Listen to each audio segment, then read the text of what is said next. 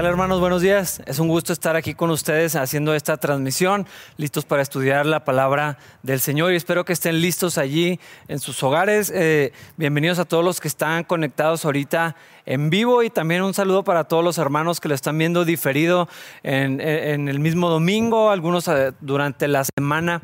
Pero igual, eh, qué bueno que aparten este tiempo para dedicarlo a estudiar la palabra del Señor, para conocerlo mejor, para seguir creciendo en nuestra vida cristiana y espero que al estar en este estudio tengan ahí su Biblia y si hacen apuntes, pues qué bueno que, lo puedan estar haciendo. vamos a estar en una sección pequeña terminando el capítulo 1, una continuación de lo que estuvimos platicando la semana anterior, que era la misión de Tito.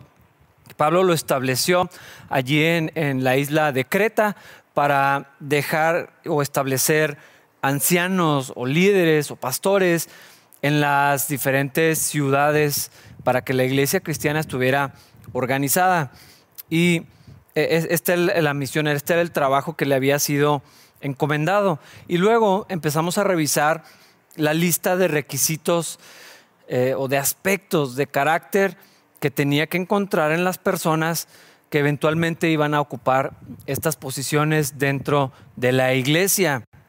Sobrios, hospitalarios, con vidas pues normales, pero ejemplares para los demás eh, hermanos, para los demás cristianos, ah, no dado a, los pleitos, alguien con paciencia, con humildad y bueno, todas estas características que ya platicamos la semana anterior en la primera parte del capítulo.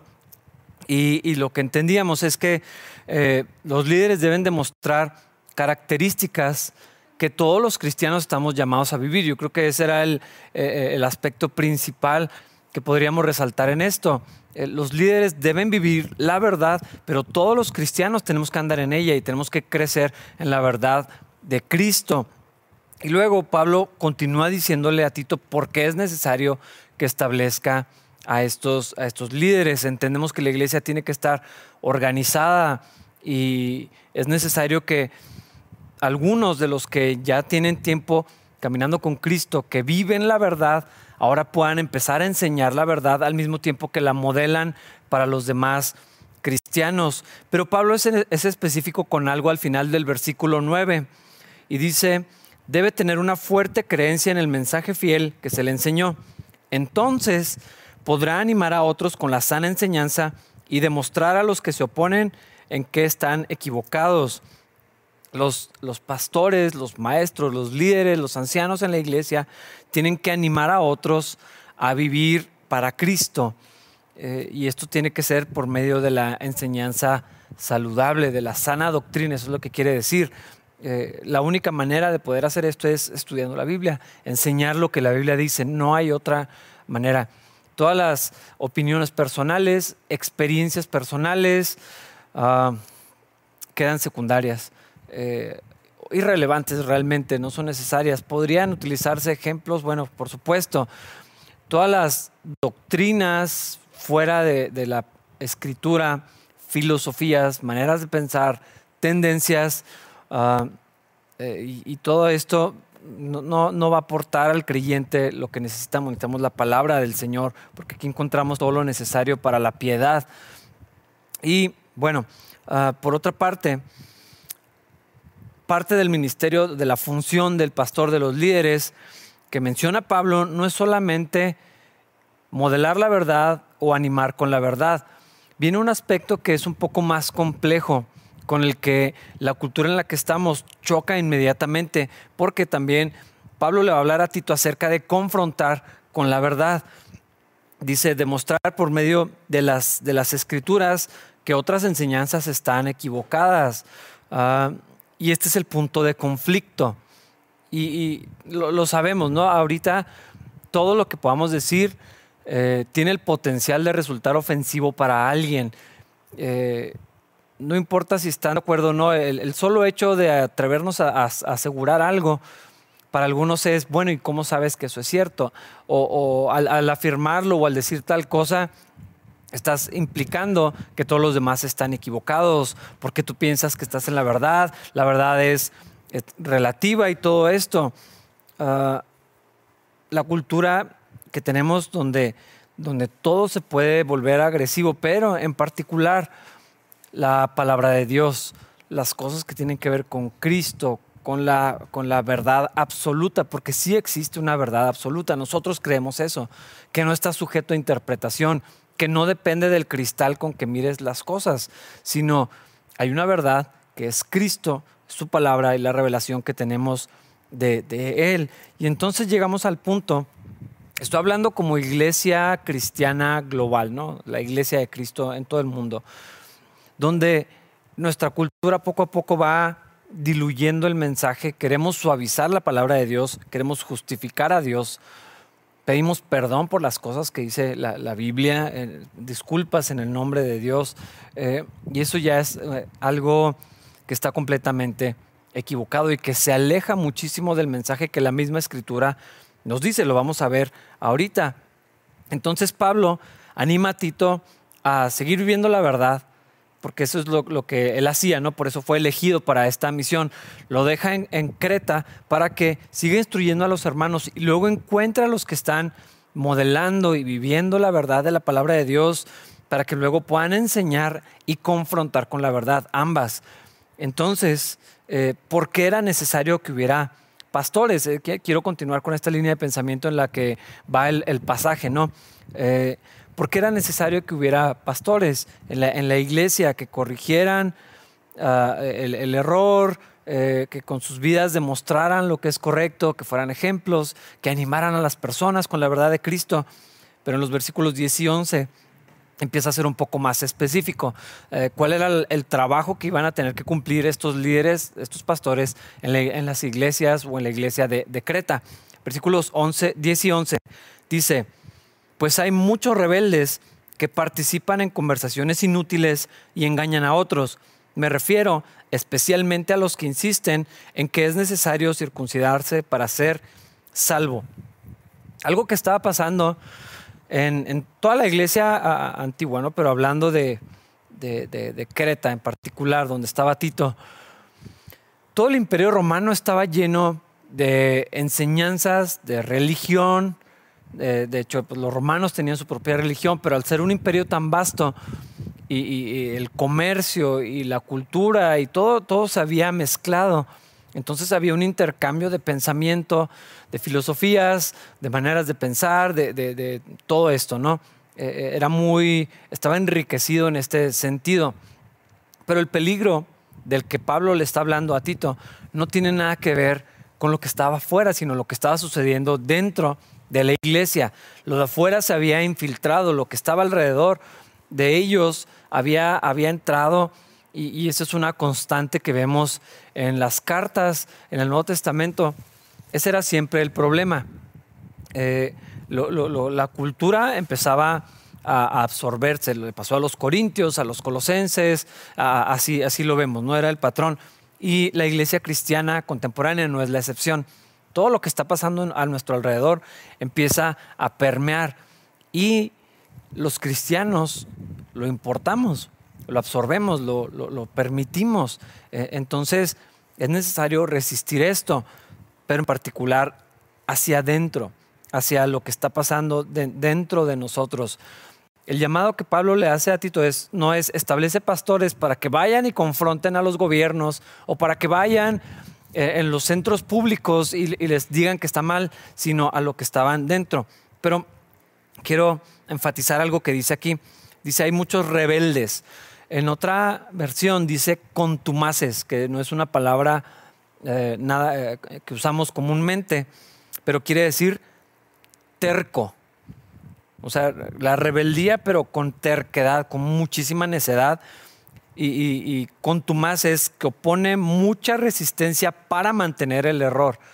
Es decir, que, que se aferran, que luchan por no salir de, de esa posición en la que, en la que están. Entonces Tito le dice, es necesario que pongas personas que enseñen la verdad y que corrijan lo que está mal, porque hay muchos rebeldes, aferrados, que no están dispuestos a ceder terreno, que siguen insistiendo, que quieren mantener el error. Eh, esto, es, esto es algo muy fuerte, porque entendemos que hay errores honestos, hay ignorancia genuina de no saber eh, cosas acerca de la vida cristiana, de, las cosas de Dios. Bueno, pues precisamente para eso se tiene que enseñar, ¿no? Porque no sabemos. Y, hay errores de interpretación que son genuinos, siempre me dijeron una cosa, bueno, es que en mi casa siempre hemos creído esto, falta de información, ah, una ignorancia genuina, errores eh, pues que, que suceden. Pero aquí está hablando de otra cosa, porque todo lo que acaba de mencionar se va corrigiendo de una manera gradual. ¿Cómo? Al estar estudiando la palabra de Dios. Eso es lo que sucede. Eh, cuando estamos en la palabra y entre más la conocemos y entre más estamos en ella, vamos a ir aprendiendo, vamos a ir, eh, nos vamos a ir dando cuenta que ah, creo que esto que yo pensaba de una manera, pues realmente no lo es. O yo nunca había escuchado esto, o nunca me habían enseñado esto de, esta manera. Ah, pero lo que estaba pasando aquí es que había personas muy necias, tercas, aferradas, rebeldes, contumaces, esa es la, expresión que utiliza Pablo, que resistían el mensaje del Evangelio. Es decir, que abiertamente decían, eso está mal, yo no creo eso, así no funciona, esta es la manera correcta. Y, no querían escuchar el mensaje de la palabra de Dios, no querían escuchar el mensaje de Cristo y estaban luchando en este sentido en contra del Evangelio. Y lo que era todavía peor, estaban arrastrando a otros hermanos con menos conocimiento, nuevos en la fe, que, no entendían algunas cosas, que genuinamente estaban confiando que alguien les iba a enseñar la verdad, o, gente que estaba hambrienta y dispuesta a recibir instrucción. Y entonces estas personas, que eran muchos, estaban arrastrando al error a familias enteras, los estaban engañando, los estaban convenciendo de, de una enseñanza contraria o ajena a, la escritura. Y en este caso, en particular, menciona algo que tenía que ver con el legalismo y el apego a la ley. Eh, esta es una palabra que utilizamos mucho los cristianos o que seguramente has escuchado muchas veces en, los mensajes o en la iglesia. No, es que es muy legalista, pero ¿qué, es el, legalismo? Bueno, es, el término que utilizamos para explicar o describir una postura que enfatiza el sistema de reglas, eh, eh, de, normas, esto es lo que sí tienes que hacer, esto es lo que no tiene que hacer un cristiano, para alcanzar la salvación y el crecimiento espiritual. Las dos, o cualquiera de las dos. Es decir, eh, alguien genuinamente dice, oye, pues yo quisiera conocer al Señor, ¿qué tengo que hacer? Ah, si me quiero acercar a Dios, ¿qué hago? El legalismo dice, ok, tienes que dejar de decir groserías, dejar de tomar, no fumes, uh, sé fiel a, tu esposa o a tu esposo, aléjate de, todos los círculos de mala influencia, ahora eh, ya no te puedes vestir de esta manera, tal vez, eh, horas tres veces en el día, o no sé, cosas así. E, eso es lo que hace el legalismo. Yo lo he visto en práctica. Y recuerdo una ocasión que estaba platicando con un, joven, bueno, era mayor que yo en ese, en ese tiempo, ah, en una cama de hospital, hace muchos años, y él me decía, uh, sí quiero que ores por mí. Yo me quise acercar una vez a Dios, pero es que me dijeron que me tenía que cortar el pelo, que ya no podía tocar la guitarra en, el grupo en el que estaba, que tenía que hacer cierto tipo de cosas, que ya no me podía vestir de negro eh, y, una serie de otras cosas más que ya que estaba prohibido tomar, que estaba prohibido hacer esto, que estaba prohibido. Ah, esa era la norma. Eso es lo que se enseñaba. Si te quieres acercar a Dios, haz esto, deja de hacer esto y entonces vas a ser aceptado por Dios. Uh, está completamente equivocado. Y ahorita eh, voy a, profundizar en esto, pero también el legalismo dice, ok, eres salvo por fe, pero ahora que estás en Cristo, por la gracia de Dios, Ahora, para que crezcas, todo depende de que cumplas con las reglas de los cristianos. Hagas esto, no hagas esto, es, lo mismo. Ese es el legalismo. Eso es lo que estaba pasando en muchas de las iglesias. La carta a los Gálatas habla sobre eso. Lo acabamos de leer en Colosenses hace un par de semanas, eh, que Pablo le dice, les dice, por lo tanto, no permitan que nadie los condene por lo que comen o beben, o porque no celebran ciertos días santos, ni ceremonias por luna nueva, ni los días de descanso. Y luego especifica, estas reglas son solo sombras de la realidad que vendrá. Y Cristo mismo es esa realidad.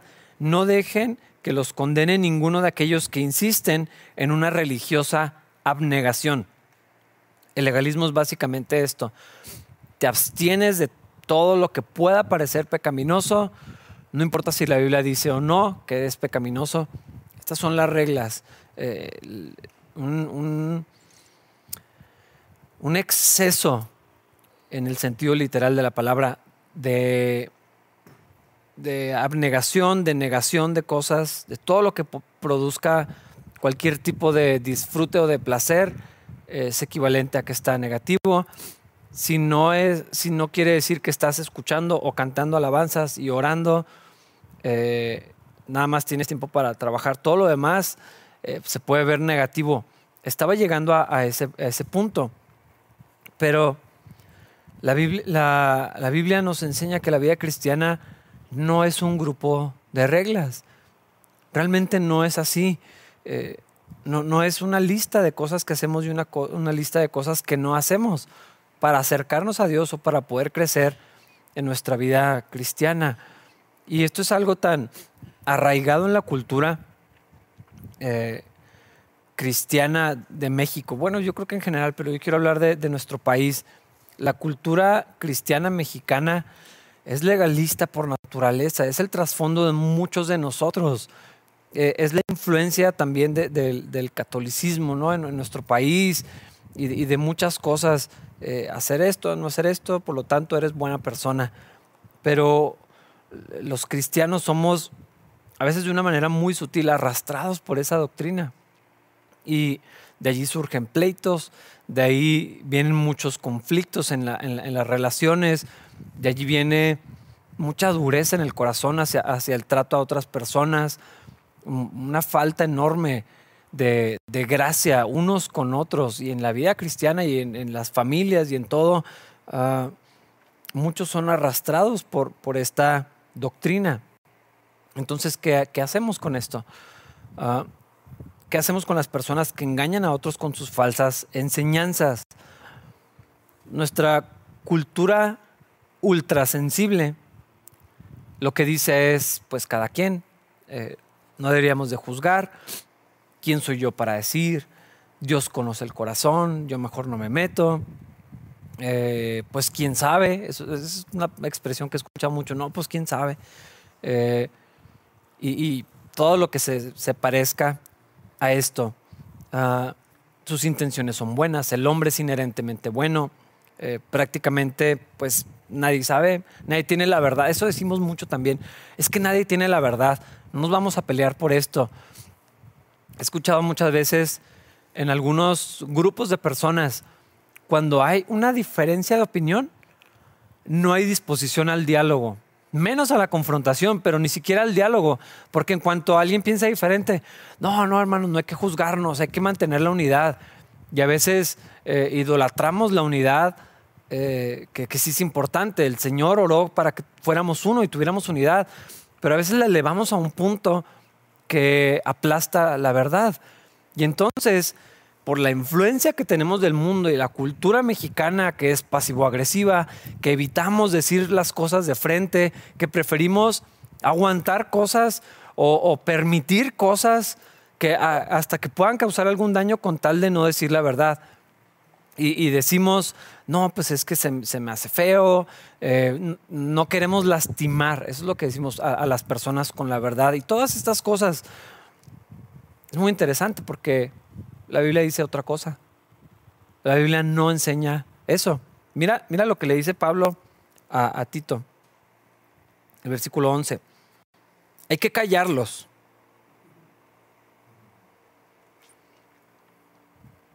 No puede ser más claro que eso. No dice, tenles paciencia, Tito, ah, o enseña a los pastores que vas a colocar ahí en Creta, diles que no juzguen, porque nomás Dios conoce el corazón. Pablo le dice, hay que callarlos, así literal, porque es decir, si hay una razón. Con su falsa enseñanza alejan a familias enteras de la verdad y solo lo hacen por dinero. Es decir, eh, el daño que pueda traer en una relación hablar la verdad o el posible daño o, la posible incomodidad, porque a veces el daño es nada más incomodidad, tensión, distanciamiento, no sé, este tipo de cosas, no se compara con el daño real de gente desviándose de la verdad, apartándose de Cristo, negando el Evangelio, eh, creyendo cosas antibíblicas, anticristianas, donde Cristo desaparece, donde Cristo ah, no, es no solamente no es exaltado, sino que es negado, es hecho a un lado con el fin de no lastimar a nadie. Y Pablo le dice, no, hay que callarles la boca. Literalmente, si, en algún contexto vamos a callar bocas, es aquí, es en esto. ¿Cómo se hace esto?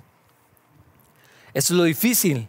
Ah, y, por eso hay que entender la cronología que mismo Pablo nos está presentando. ¿Cuál es el orden de las cosas? Primero, tiene que haber creyentes.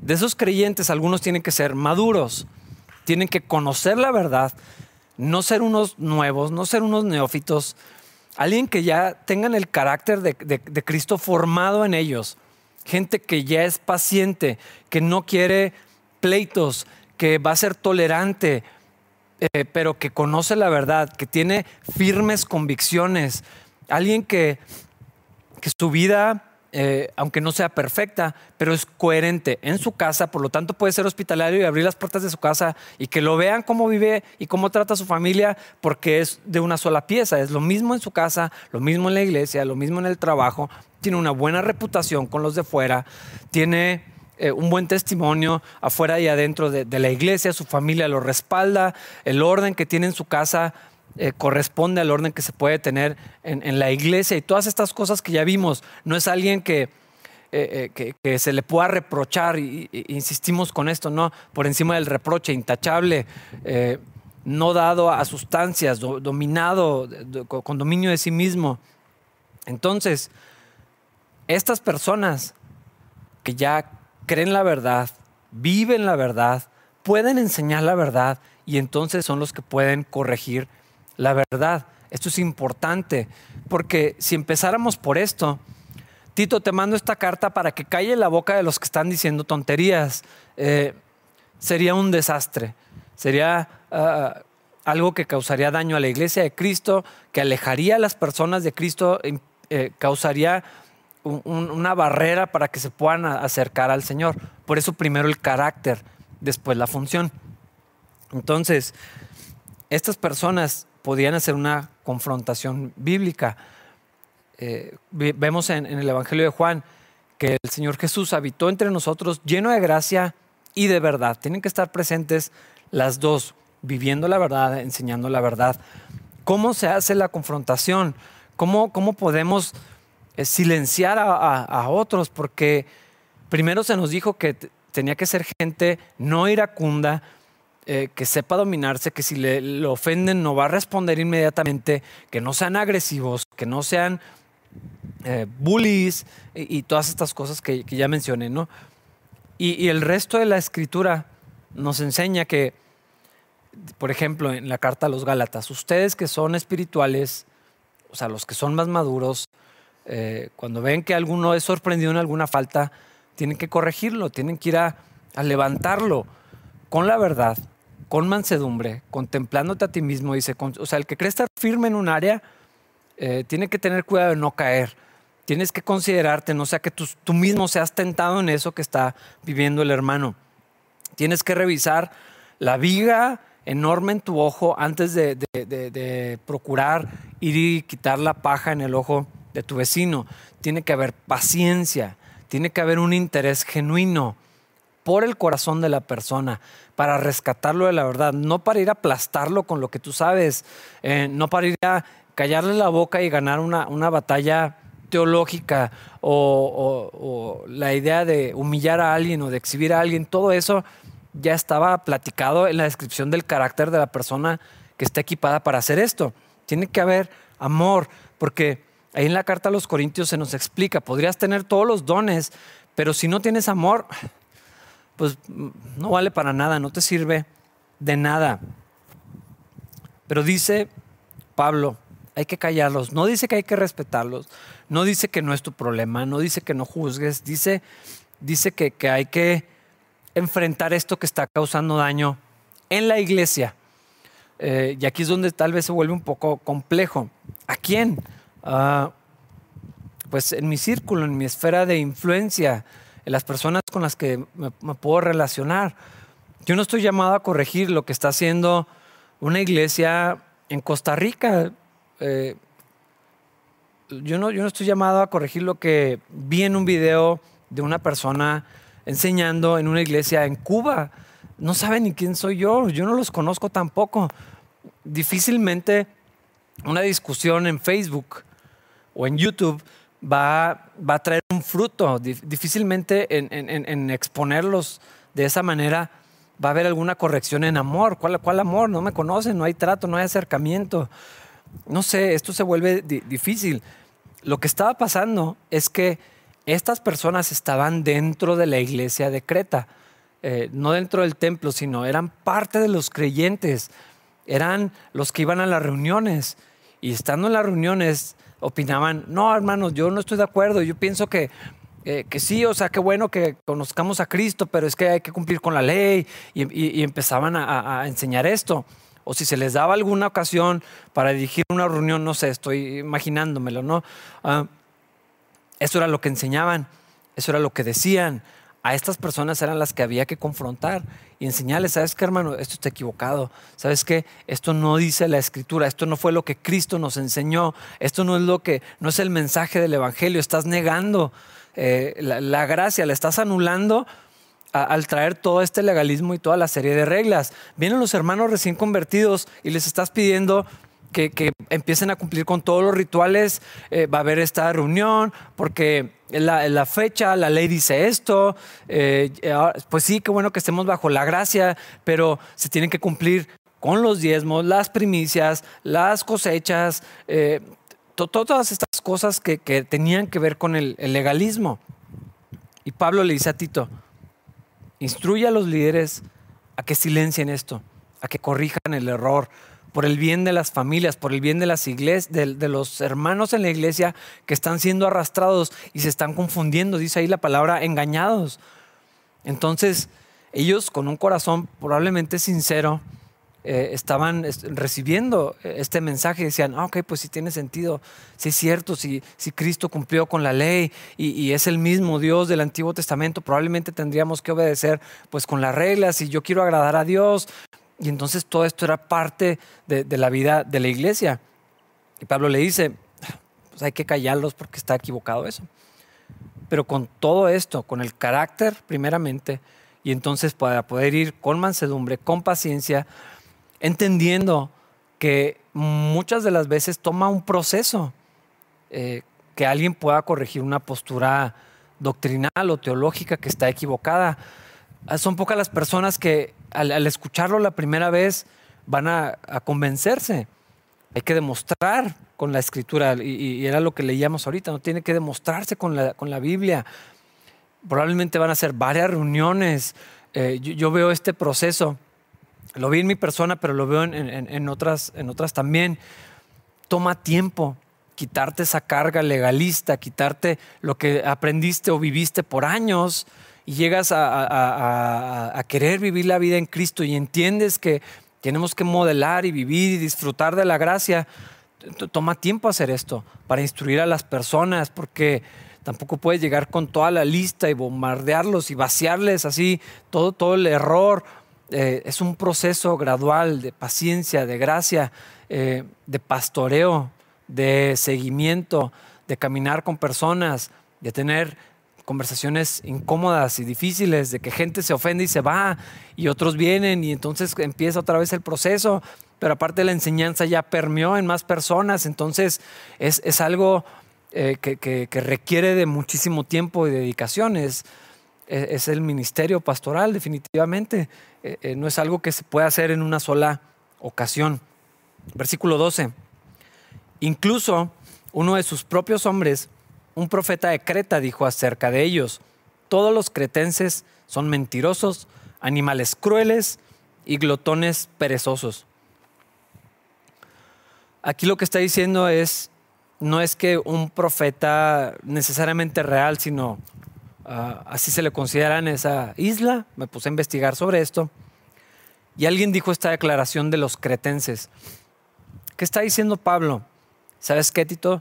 Esos líderes que pongas van a tener un problemón para resolver las enseñanzas, porque van a tener que confrontar, les va a tomar tiempo, van a tener que dedicarle, pero la reputación de los cretenses es terrible. Son gente problemática, son gente difícil, es la cultura en la que están. Eh, o sea, imagínense que dijeran, y yo creo que hay personas que lo dicen, todos los mexicanos son mentirosos animales crueles y glotones perezosos. Esto habla de, una ausencia de carácter, no había una cultura sana. Y, esos eran los cristianos nuevos, y esos eran los que se habían convertido y los que estaban luchando, y, entonces era gente complicada, eh, con una cultura imposible.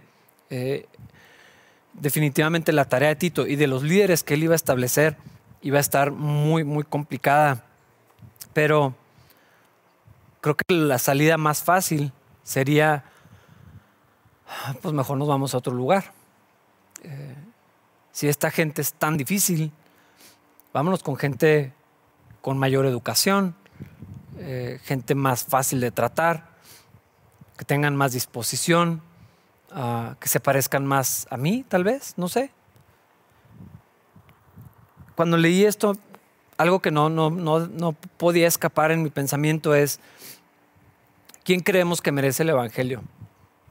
¿Para quién es? Ah,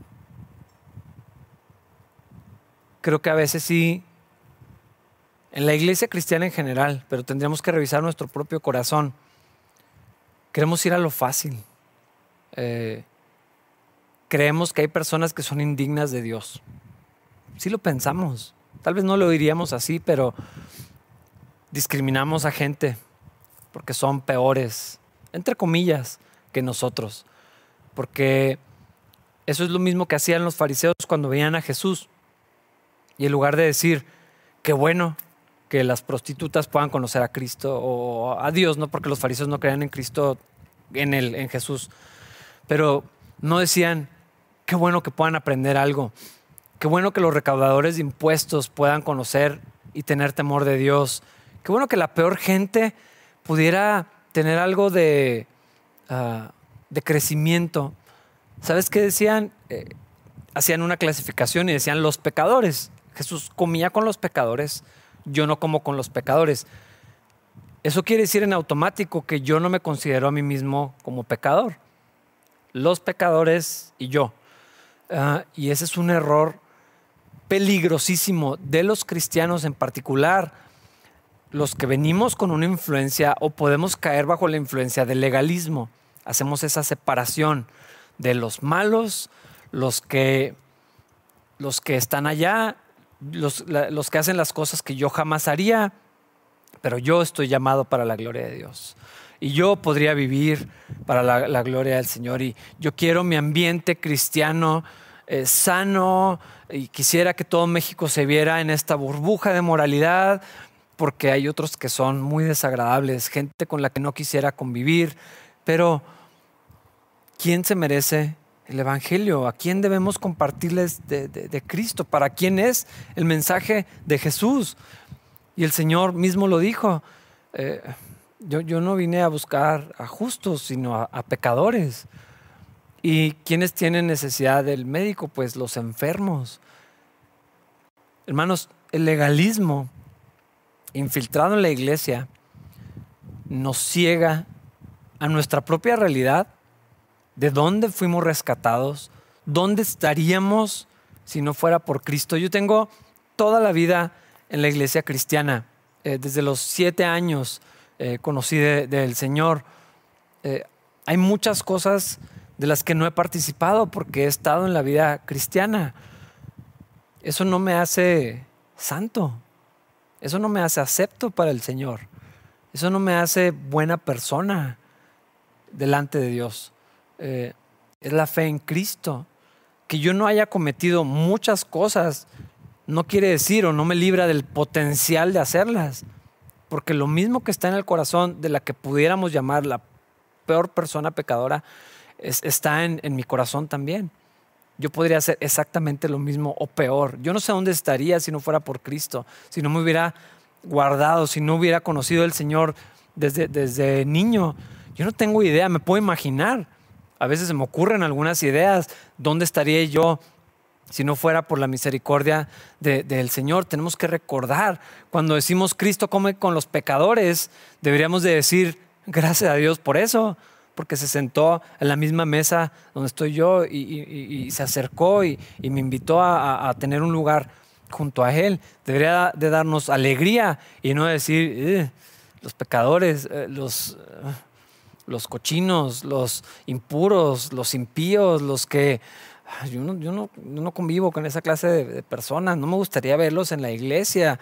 Uh, sí, sí, sí podemos llegar a ese grado. Entonces, el ministerio de Tito, eh, con la gente de Creta que tenían esta reputación tan difícil, no era fácil. Eh, lo, más fácil era, es que vámonos, vámonos con gente más civilizada, pero no. El Evangelio es para todos, el Evangelio nos normaliza a todos, nos deja en el mismo estándar delante de Dios, todos pecadores, todos condenados a muerte, todos en nuestros delitos y pecados, todos en tinieblas, hasta que Cristo nos rescata de allí. Y una vez que estamos en Cristo, como quiera, estamos normalizados por el Evangelio. Todos a imagen de Dios, todos nuevas criaturas. Ya no hay hombre ni mujer, ni esclavo ni libre, ni, ni, ni, culto ni inculto. Ni, eh, o sea, todos somos, estamos en el mismo valor delante del Señor. El valor que Cristo nos da, el valor que tenemos los humanos de ser hechos a imagen de Dios, pero en Cristo, o sea, todos somos iguales, exactamente iguales. No hay, no hay más ni menos, no hay favoritos, Dios no hace acepción de personas y tenemos que ser muy cuidadosos de no tropezar en esto y, de no ser, porque precisamente el legalismo era más fácil con gente como ellos. ¿Por qué? Porque se veían un poco peor que yo. Entonces, ¿qué es lo más fácil? Reglas para que salgan, para que, para que se culturicen o alguna cosa así, pero, pero no, no, es así. La cultura del reino de los cielos es suficiente, no los tengo que hacer a mi imagen y semejanza, o sea, el Evangelio, el reino de los cielos, que ya tiene un rey, una cultura, una sola vida, una forma de vivir, eso nos normaliza a todos los que vienen de primer mundo, los de, tercer, cuarto, quinto mundo, que eso no existe, pero para hacer un punto, eh, los más salvajes o silvestres o folclóricos, no importa. La cultura del reino de los cielos es una sola y todos tenemos que vivirla y todos tenemos que conocerla. No necesitamos ser extraduros ni poner reglas adicionales a los que consideremos que están peor que nosotros. Es un error. Y luego mira lo que dice Tito, versículo 13. Está diciendo lo que dicen de los cretenses y lo dice, es la verdad. O sea, tampoco, tampoco vamos a hacer como que no son lo que son. Es cierto. Así que repréndelos con severidad para fortalecerlos en la fe. Otra vez no dice, tiene una cultura terrible y una muy mala reputación. Dales chanza. No hay que juzgar. O sea, dice, repréndelos duro para que crezcan en la fe. Enséñales la verdad llévalos a la, cultura del reino de los cielos, preséntales a Cristo, porque la verdad es Cristo. Llévales el Evangelio, sin temor, con autoridad, con la autoridad de la palabra de Dios. Eso es lo que ellos necesitan, tanto como lo necesitamos nosotros. Eh, casi siempre tomamos dos caminos con las personas, o el legalismo así durísimo, reglas extra, estos están peores, más reglas, más eh, que se limpien más en su vida antes de que puedan venir a, Cristo. Ah, o nos vamos hacia el otro lado, ¿no? La, gracia indiferente, ¿no? De, todo se permite, todo se puede, todo esto, no pasa nada, Dios te ama así como estás, no tienes que cambiar absolutamente nada, ah, así todos nos, amamos y, y, todo esto, ¿no? Dios, hay que tener cuidado, porque eso ya es gracia barata, indiferente, Eso no tiene que ver con la verdad tampoco el Evangelio. Por eso la insistencia en esta sección de Pablo es la verdad, la verdad, la verdad, la verdad. La tienen que vivir, la tienen que enseñar y la usan para confrontar. ese, tiene que ser el estándar. Los, cristianos tenemos que vivir en la verdad. Eh, la, verdad antes que la paz. Y, decía, creo que Calvino, eh, la paz cuando sea posible, la verdad ante todo. Eh, sí en amor, sí con gracia, sí, sí, pero la verdad. La verdad nos va a unificar, la verdad nos va a estandarizar, la verdad nos va a mantener a todos por igual y, no tenemos que negociarla, ni para diluirla, ni para agregarle. Nada más la verdad de la palabra de Dios. Y Pablo le dice, repréndelos con severidad. O sea, usando la palabra de Dios, enséñales. Va a ser agresivo por, la cultura que tienen, por la enseñanza que han adquirido. Va a ser muy agresivo el mensaje de la palabra de Dios. Diles la verdad como quiera. Si se ofenden, que se ofendan. Si les duele, que les duela. Pero usa la verdad para que esto traiga fortalecimiento en la fe. Es bien interesante. Tenemos miedo de la verdad porque creemos que va a lastimar a las personas. Yo ya cometí muchos errores por esa manera de pensar. Es algo muy cobarde. Es algo, es una salida fácil. Pensar que no decir la verdad es mejor para la persona. Pero mira lo que dice que va a resultar de la verdad. Los va a fortalecer en la fe. Les va a abrir los ojos los va a traer a Cristo y, los va a ayudar a permanecer en Él y eso va a traer una transformación.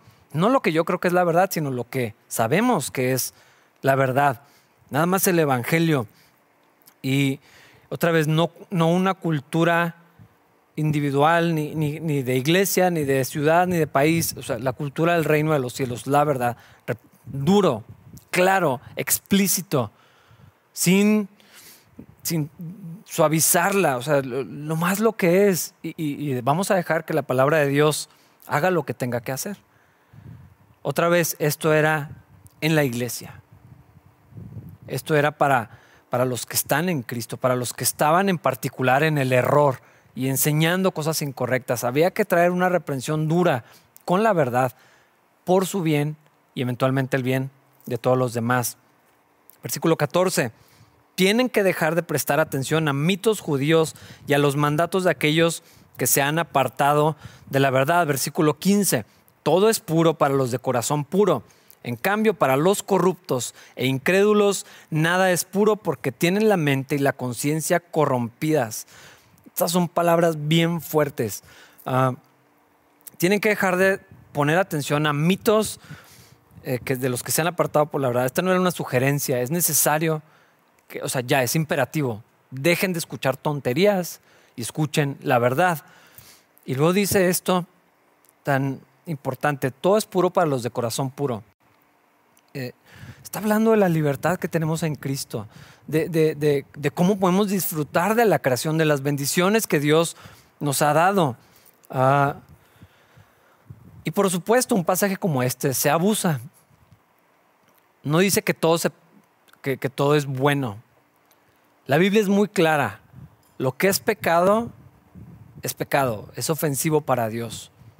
O sea, eso no es negociable. Dentro de esos parámetros, todo es permitido y todo se puede disfrutar y, todo es válido para, los, creyentes. Está hablando del legalismo, ¿no? O sea, no comas esto, no veas esto, no vayas aquí, no escuches acá y, toda esta lista de, cosas. Ah, hay que tener entendimiento. Cuando la Biblia llama algo pecado, ok, eso, eso es pecado, eso está mal. En, lo demás, hay, aspectos donde la Biblia guarda silencio, donde da libertad, donde está sujeto a la conciencia, a con quién estás, al amor, al servicio de los demás. Y aquí se refiere a alimentos, bebidas, fechas, fiestas, al entretenimiento, a los hobbies, Aquí entra el baile, por ejemplo, y, las cosas que te permites, la música que escuchas, todas estas, estas cosas, ¿no? Que son como, como áreas grises o, neutras.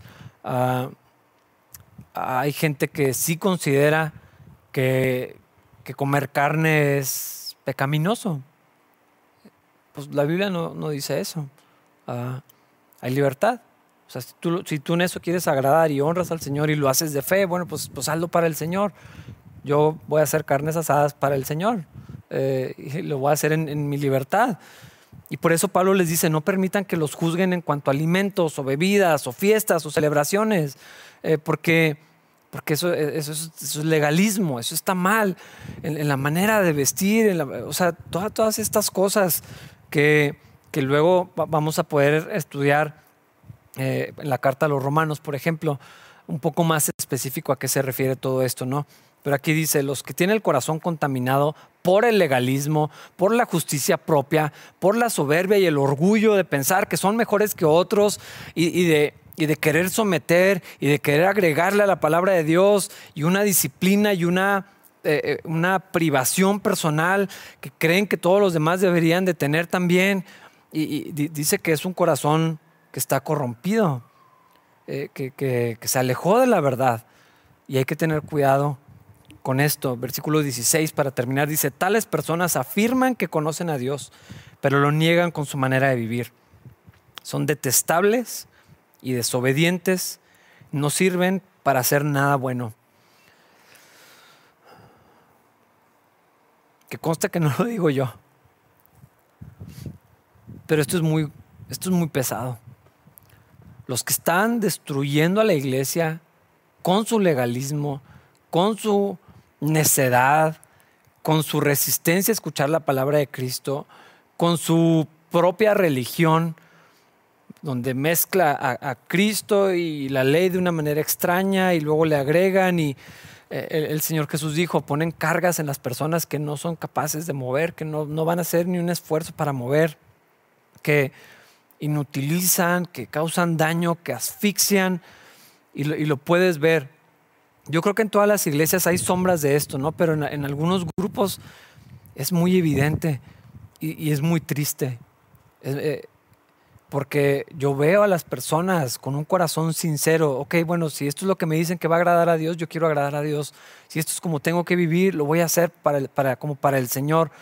Pero los que están enseñando eso, los que están arrastrando a las personas, engañándolas, llevándolas a, a vivir algo que, que, es incorrecto, que es injusto, que niega la libertad que tenemos en Cristo, que anula de muchas maneras la obra de Cristo y, todo esto, dice, afirman que conocen a Dios, pero lo niegan con su manera de vivir, detestables, desobedientes, no sirven para nada.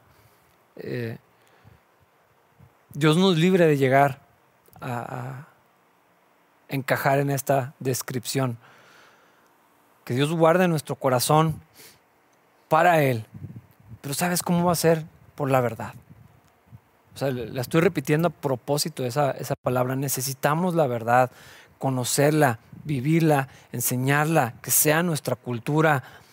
Cuando es necesario, confrontar con la verdad a nuestros hermanos, a nuestros amigos, a la gente cercana en la iglesia, en particular a los que enseñan, a los que alzan su voz para, para, opinar, para participar, los que tienen un foro o alguna audiencia, los que comparten en, en sus plataformas y están enseñando lo que es incorrecto, pero tenemos acceso a ellos y son parte de nuestra familia en Cristo. Hermanos, no, no hay mucha opción, es necesario eh, confrontar con la verdad, porque la verdad nos va a hacer libres. La verdad es Cristo y, y el Espíritu Santo nos va a seguir llevando a la verdad la, la, la, palabra de Dios, el mensaje del Evangelio nos va a llevar a, a, crecer, a parecernos a Jesús. En su momento va a lidiar con todos los aspectos que sean necesarios en nuestro corazón. Cada vez va a seguir mostrando lo que necesitamos crecer, lo que necesitamos cambiar, lo que es necesario desechar y despojarnos. Va a ser una obra desde dentro hacia afuera. Nos va a ir llevando en la, misma gracia que, nos trajo a salvación, esa misma gracia nos va a equipar para vivir la vida cristiana.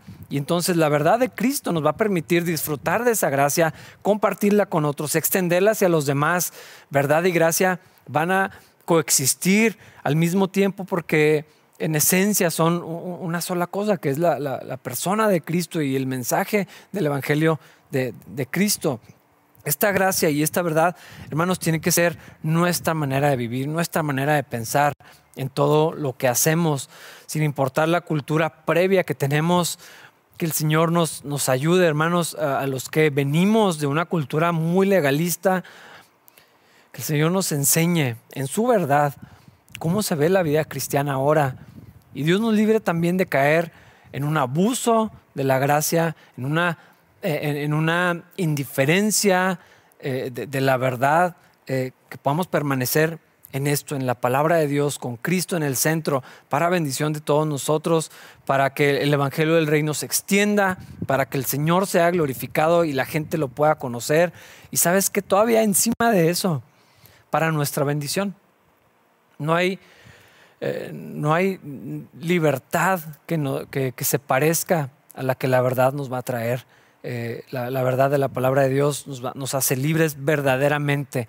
Y eso nos va a permitir disfrutar y vivir la vida de una manera que, eh, es bendición, no sé cómo eh, enfatizar esa palabra todos los días, disfrutar de la misericordia de Dios, de la gracia del Señor, vivir para Cristo, para su gloria en todo lo que hacemos, en todo lo que vivimos.